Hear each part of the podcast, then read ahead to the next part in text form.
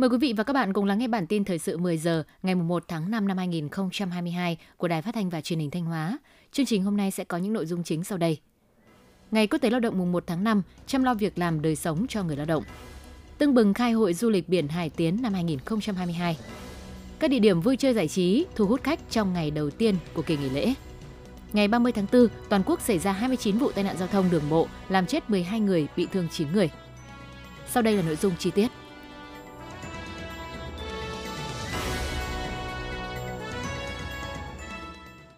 Thưa quý vị và các bạn, tối qua ngày 30 tháng 4 tại quảng trường trung tâm khu du lịch sinh thái biển Hải Tiến, Ủy ban dân huyện Hoàng Hóa đã khai mạc lễ hội du lịch biển Hải Tiến năm 2022 với chủ đề Hải Tiến tình biển tình người. Sau 10 năm đi vào hoạt động, phát huy lợi thế về điều kiện tự nhiên, khu du lịch sinh thái biển Hải Tiến đã thu hút nguồn vốn đầu tư khoảng 10.000 tỷ đồng, hạ tầng kỹ thuật, hạ tầng du lịch dần được hoàn thiện. Khu du lịch hiện có 78 cơ sở kinh doanh dịch vụ lưu trú với khoảng 6.500 phòng nghỉ đa dạng về loại hình lưu trú với hệ thống khu nghỉ dưỡng, villa, biệt thự, khách sạn được thiết kế tách biệt, đầy đủ tiện nghi, tạo sự hài hòa giữa không gian nghỉ dưỡng hiện đại với cảnh quan ven biển bình dị. Chương trình khai mạc lễ hội du lịch biển Hải Tiến năm 2022 thu hút đông đảo nhân dân và du khách trong và ngoài tỉnh đến tham dự.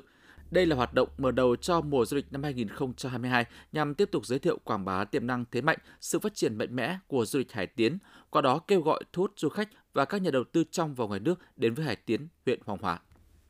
Ngay từ ngày đầu tiên của kỳ nghỉ lễ 30 tháng 4 1 tháng 5, các điểm vui chơi trên địa bàn thành phố Thanh Hóa đã thu hút đông đảo du khách, đặc biệt các khu vui chơi dành cho trẻ em, dạp chiếu phim, cửa hàng ăn uống. Theo ghi nhận, một số khu vui chơi trên địa bàn thành phố Thanh Hóa như tầng 3 và tầng 5, trung tâm thương mại Vincom, khu vui chơi Kid World, nhà sách Việt Lý, siêu thị Cốt Mát, phường Điện Biên, ngay từ khi mở cửa, nhiều em thiếu nhi đã tới vui chơi. Các dạp chiếu phim như Beta Cineplex, Lotte Cinema đã hoạt động trở lại. Các dạp chiếu phim cũng đã có phương án tăng cường các suất chiếu để phục vụ khán giả nhằm tránh tình trạng quá tải. Việc các khu vui chơi dành cho trẻ em hoạt động trở lại bình thường đã đem lại sự khởi sắc cho doanh nghiệp, đồng thời đáp ứng nhu cầu vui chơi dịp nghỉ lễ của các gia đình trên địa bàn tỉnh. Trong ngày đầu tiên kỳ nghỉ lễ 30 tháng 4 và mùng 1 tháng 5, du khách khắp nơi đã đổ về các bãi biển đẹp ở Thanh Hóa để tắm biển nghỉ dưỡng. Đây là tín hiệu đáng mừng của ngành du lịch Thanh Hóa sau hơn 2 năm chậm lắng do ảnh hưởng của đại dịch COVID-19. Vào chiều ngày 30 tháng 4, các bãi biển A, B, C, D ở thành phố Sầm Sơn trở nên náo nhiệt, sôi động, khác hẳn với cảnh điều hưu những ngày trước đó. Lưu lượng người và phương tiện tham gia giao thông trên các tuyến đường dịp lễ 30 tháng 4 mùng 1 tháng 5 tăng đột biến nên lực lượng cảnh sát giao thông của thành phố Sầm Sơn đã huy động 100% quân số đứng chốt chặn tại các tuyến đường chính như đại lộ 5 sông Mã, quốc lộ 45, đường Hồ Xuân Hương để phân luồng hướng dẫn các phương tiện giao thông không để xảy ra tình trạng ùn tắc trên các tuyến đường.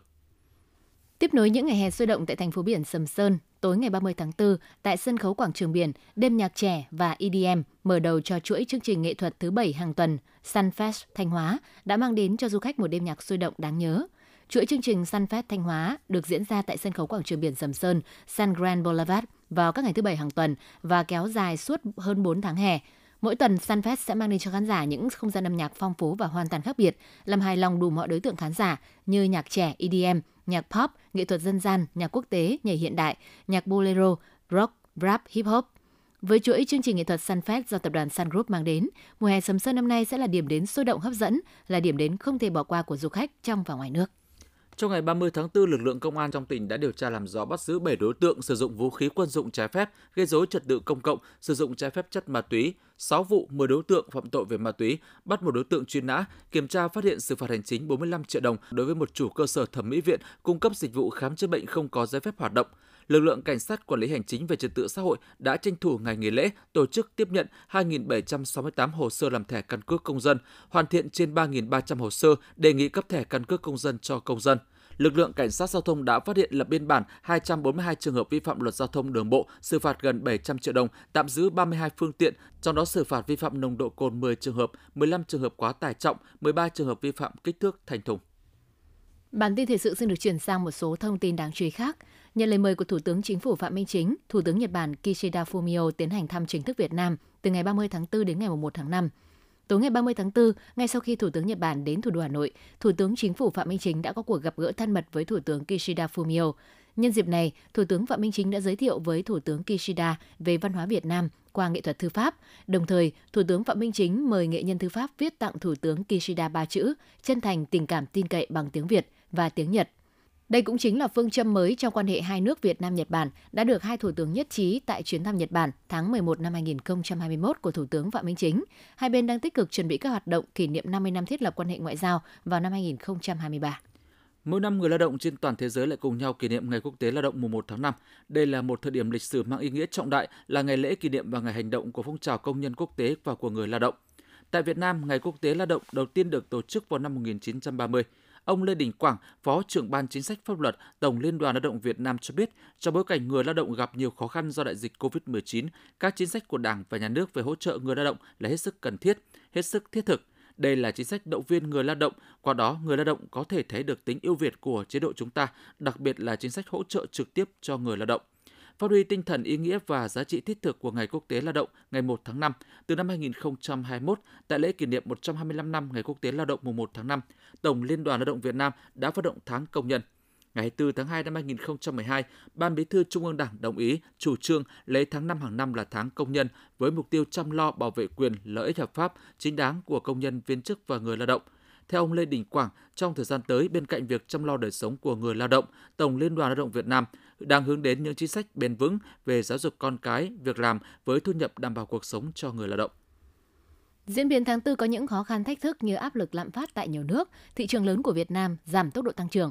Giá nguyên liệu chi phí đầu vào tăng, tuy nhiên tiếp nối đà phát triển của quý 1, tình hình kinh tế xã hội tháng 4 tiếp tục khởi sắc trên hầu hết các lĩnh vực. Đặc biệt thu ngân sách nhà nước ước đạt gần 46% dự toán, tăng hơn 13% so với cùng kỳ, xuất khẩu 4 tháng tăng hơn 16%, An ninh năng lượng, an ninh lương thực được đảm bảo, xuất khẩu hơn 2 triệu tấn gạo với giá trị cao hơn. Các tổ chức quốc tế như Ngân hàng Thế giới, Quỹ tiền tệ quốc tế, Ngân hàng Phát triển châu Á đều đánh giá tốt và dự báo tích cực về kinh tế Việt Nam. Thẻ tín dụng nội địa đang phát triển mạnh tại Việt Nam do có nhiều tiện ích đáp ứng nhu cầu của người dân. Theo các tổ chức phát hành thẻ, tính đến hết năm 2021, số lượng thẻ phát hành mới tăng 28% và tổng doanh số sử dụng thẻ đạt hơn 224.000 tỷ đồng, tăng 33% so với năm trước. Trong 5 năm 2017-2021, số lượng thẻ tiến dụng nội địa đạt mức tăng trưởng bình quân 23,2% một năm, cao hơn thẻ tiến dụng quốc tế là 17,18% một năm. Đến nay đã có các ngân hàng như Vietinbank, Agribank, HD Bank, Sacombank, Ngân hàng Bảo Việt, Ngân hàng Bản Việt vân vân đã phát hành thẻ tiến dụng nội địa cho khách hàng. Vừa qua, một số hãng hàng không kiến nghị miễn thuế thu nhập doanh nghiệp cho năm nay, giảm thuế giá trị gia tăng xuống mức 5% và điều chỉnh giảm mức thuế nhập khẩu đối với nhiên liệu hàng không từ mức 7% xuống 0%.